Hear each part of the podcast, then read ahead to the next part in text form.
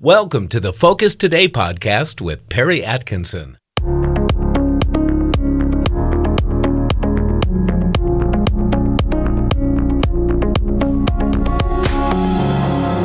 Well, welcome back. And uh, in addition to all the things going on in the world, yep, we are even in an election cycle here in uh, in the United States, which seems to be a little bit off the front pages these days.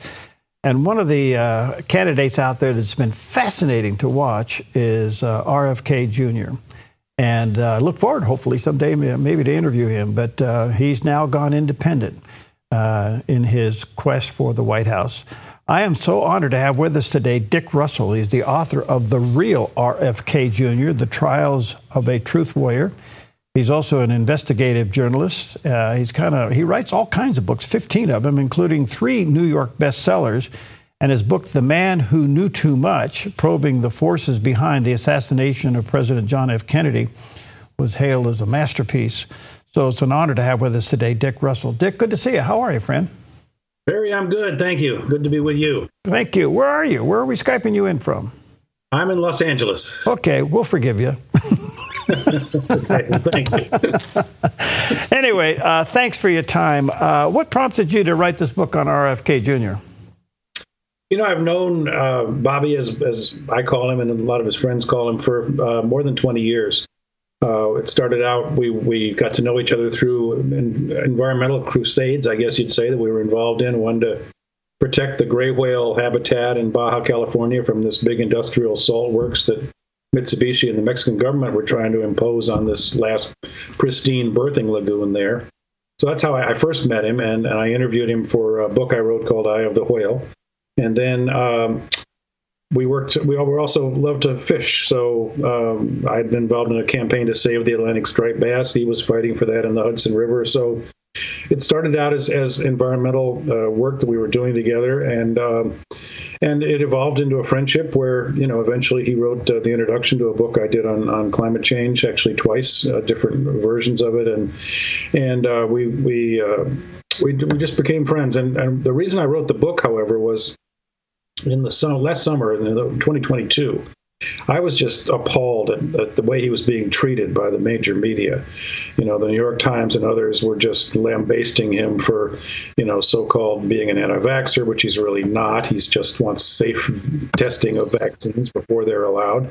Um, and also, um, uh, you know, conspiracy theorist, uh, crazy, et cetera. And, and I, I, knew better. I mean, I'd worked with him on all these campaigns, and, and so I, I talked to my publisher, Skyhorse, uh, about uh, to Tony Lyons, and, and he said, "Well, why don't you? Could you do a biography of him that will show the man really is? You know how he's really uh, had gone through so much in his life, and yet made it through to become a big advocate for first for the environment, and and then for public health, and and now he'd like to get out there. Well, he hadn't actually decided to run for president yet when I started the book, but uh, eventually, you know, he's he's somebody who's fighting for democracy in our country to salvage what's left. Why so much opposition to him when he's in times he makes so much sense? You know, I, I, think that well, for one thing, they're they're the the uh, the major political parties are uh, they're not what they used to be, and the, certainly the Democrats are not. And uh, he's been calling them out, you know, on, on various things that um, appeal in some cases more to Republican voters than, than Democrats just because he tells the truth as, as he sees it about what's going on in the country. And uh, I think they're very afraid of him because uh, he does appeal to people who realize that the two party system just isn't uh, working out like uh, it has for many, many years. And uh, he tried to be a, to remain a Democrat, and they wouldn't let him in, basically. They were moving the dates of the primaries around, doing different things. So, you know, he, he announced a, a little over a week ago that he was going to run as an independent. And um, you know, I respect that decision, and and we'll just have to see what happens. But I mean, his all his it was finally his stance on public health issues that turned the big media against him because a lot of them were really uh, in the pocket of big pharma, to, to tell the truth. Um, as you were investigating this, uh, Dick, did any surprises come out from a friend that you knew for 20 years?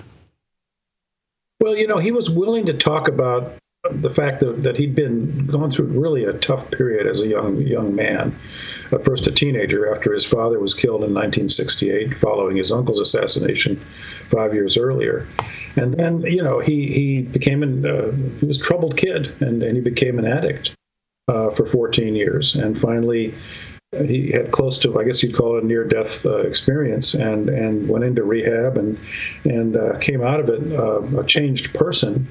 Uh, but it was not an easy road for him, and he wanted to sit down and, and really talk about that and have it part of the book, not to cut, try to hide the fact that this had been true of, of what he'd been through, and uh, you know because the, the, the fact is that he could really I feel, relate uh, to a lot of families in this country that are now facing the fentanyl crisis uh, that their kids are experiencing. You know, a lot of many, many thousands of deaths of young people, which is tragic. And he's been there. He's been on the bottom and and. Uh, risen to become the man he is today. And he has a lot of what his father used to call moral courage in order to do that. Uh, he's personally been on a pursuit to find out, um, you know, uh, the truth uh, of the assassination of his father and his uncle, and then he goes over and he goes after the truth behind the COVID nineteen pandemic. Those are those are three not easy topics to take on. Is he satisfied with what he's done? Well, I don't know that he's satisfied, but he, but he's certainly. I don't think he's ever satisfied, to tell you the truth. I mean, he's always, uh, you know, fighting for what he what he sees is right. I mean, but yeah, he's taken on. These are like sacred cows, especially, you know, the media has long denied that there was a conspiracy to assassinate his his uh, his uncle and his father, and I happen to have investigated both those things before I ever knew him. We never talked about it for many many years, but we have in recent years. And uh, he's come to the conclusion that, yeah, there was something definitely not being told, the truth not being told to the American people about what really happened uh, back in, in the 60s.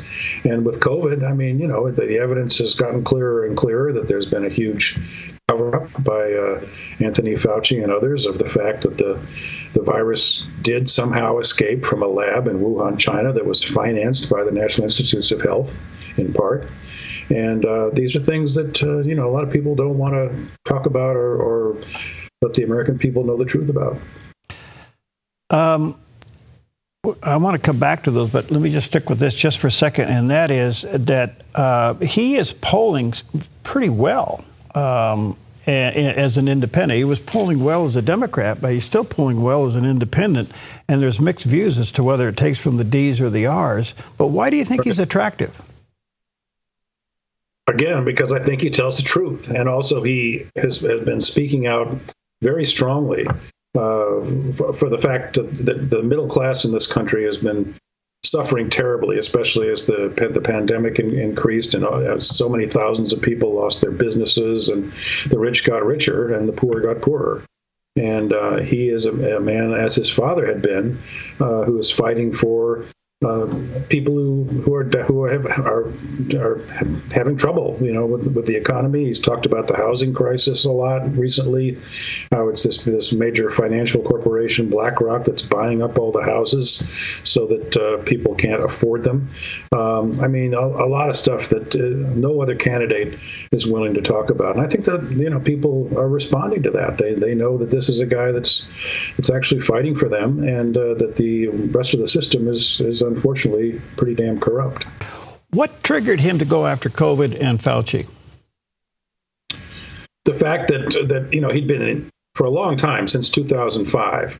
Uh, when when these these women were coming to him at, at the talks he was giving about uh, mercury in coal burning power plants and saying, "Hey, would you please look at mercury going into childhood vaccines as a preservative because we believe it's impacting our kids and their and their neurodevelopmental health. And once he started doing that, he saw that there was a big cover up by the Centers for Disease Control about uh, the, the, the possible effects of thimerosal on children's uh, children's brains. And uh, so he'd been at this for a long, long time. It wasn't a big jump for him to dive in and, and take a close look at uh, what was really going on with the, the rush to market of, of the vaccines and the denial of, uh, of other alternative remedies to that, uh, such as ivermectin and, and, hydrochloroquine, that had been shown to be pretty effective and not nearly as costly as, uh, as, the, as the vaccines that the big Pfizer and Moderna and others were, were trying to get to market. So you know, it was it was not a stretch for him to to make that move. Can you uh, share with us? I, I, know he's been active as an environmental advocate. Um, has he won some things here? Has he succeeded in some of his pursuits? He has succeeded unbelievably. I mean, he's probably the uh, the greatest envir- advocate for the environment that, that we've had in this country, and and he's gone uh, to war really against everybody from ExxonMobil to ultimately Monsanto uh, in in winning cases in the courts. Uh, that have stopped these these uh, giant multinationals from from polluting the waterways. He formed Waterkeeper Alliance, where there's now 300 uh, uh, groups all around the world protecting different waterways. Uh, it started out in the Hudson River and has, has expanded widely beyond that. And then with Monsanto, um, you know, he, he he was part of a team that that won a, more than a billion dollar judgment on behalf of a of a guy who uh, African American guy who was just who was spraying Roundup, which contained this glyphosate chemical and was found to be responsible for the non-Hodgkin's lymphoma that he and many others were getting. So, um, yeah, he's had tremendous success as an environmental lawyer. Um, so here he is running as an independent. Did can you give us a little bit of an insight? Why is his family upset with him? You know, he, he will take up subjects that the, most of the family don't want to talk about, starting with the assassinations. Uh, most of the family would just assume, you know, let's let's put that behind us. Uh, we don't really want to go there. We don't want to raise that terrible specter again. And uh, he's he's feels the other way about. it. He even went to see Sirhan, the accused assassin of his father, in jail uh, recently, a few years back. And uh, I remember the day he told me he was going to do it. I was like, wow, you know, that's that's a pretty gutsy thing to do, and it was painful for him.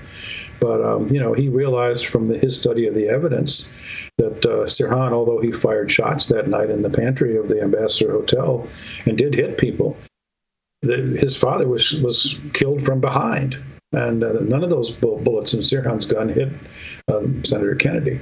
So there'd been a big cover up of that, and uh, he found Sirhan to be someone that, uh, as the California Parole Board had already concurred, uh, was worthy of parole after all these years behind bars. And uh, yet the governor, uh, Gavin Newsom, uh, ended up denying that after the, a lot of the people in the Kennedy family, his brothers and sisters, you know, were really upset that Bobby went to see Sirhan and was advocating for this.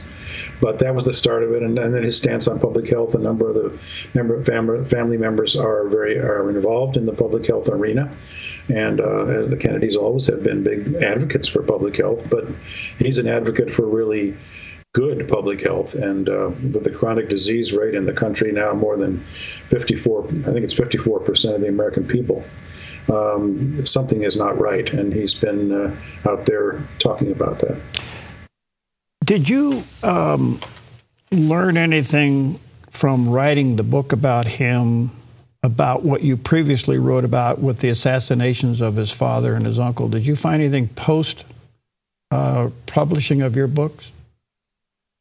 Um, well, you know, he's been studying a lot of the literature on this, and uh, so we're basically on the same page that the CIA or elements of the CIA had something to do, certainly, with the assassination first of his uncle, and uh, probably in in league with uh, members of the mafia and Cuban exiles, right wing Cubans, or fanatics, I should say, uh, more than just right wing, um, uh, who were uh, angry at Kennedy for various reasons more and, and, wanted to take him out. And in the course of that, get back into Cuba and get rid of Fidel Castro and try to blame the whole thing on him. So I think we're on the same page about that. And uh, you know, we've talked about it, and he's he would like to see all the files released, which they have not been. Once again, President Biden uh, finally just you know cut that off and said we're not going to release more of these files due to national security implications. Which, after 60 years, that seems a little weird, don't you think? Yeah, very much so. Um, Josh, I wish I had more time with you. What What do you want people to get from the book RFK Jr.? I, I want people to realize that you know this the, there's a false impression that's being given in most all of the big media on TV and the newspapers about Robert Kennedy Jr. and that, that actually he's a tremendously accomplished, very bright uh, fighter for the people Uh, and the, the chapters in the book, it's not a, you know, it's not what do you call it, a hagiography. In other words, it's it's a, it's not it's not a book that cover that whitewashes difficulties that he's been through in his life.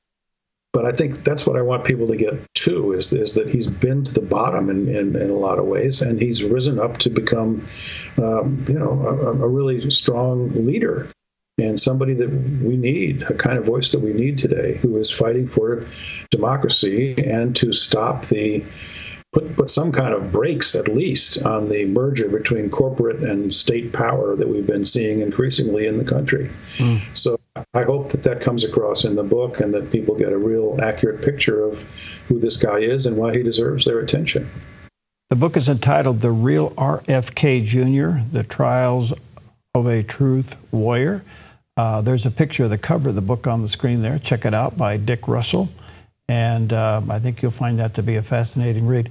Dick, thank you. Can we get you back? You're fascinating. I'm, I'm, there's a lot more inside of you I want to pull out. sure, we can. I'd be glad to do that. Okay. Thanks for your time. Good to see you. Thank you for listening to this week's Focus Today podcast. Remember, you can visit our website to check out all the interviews we did this week on our daily Focus Today TV show at thedove.us. And if you like this podcast, please take a moment to rate us and share it with your friends.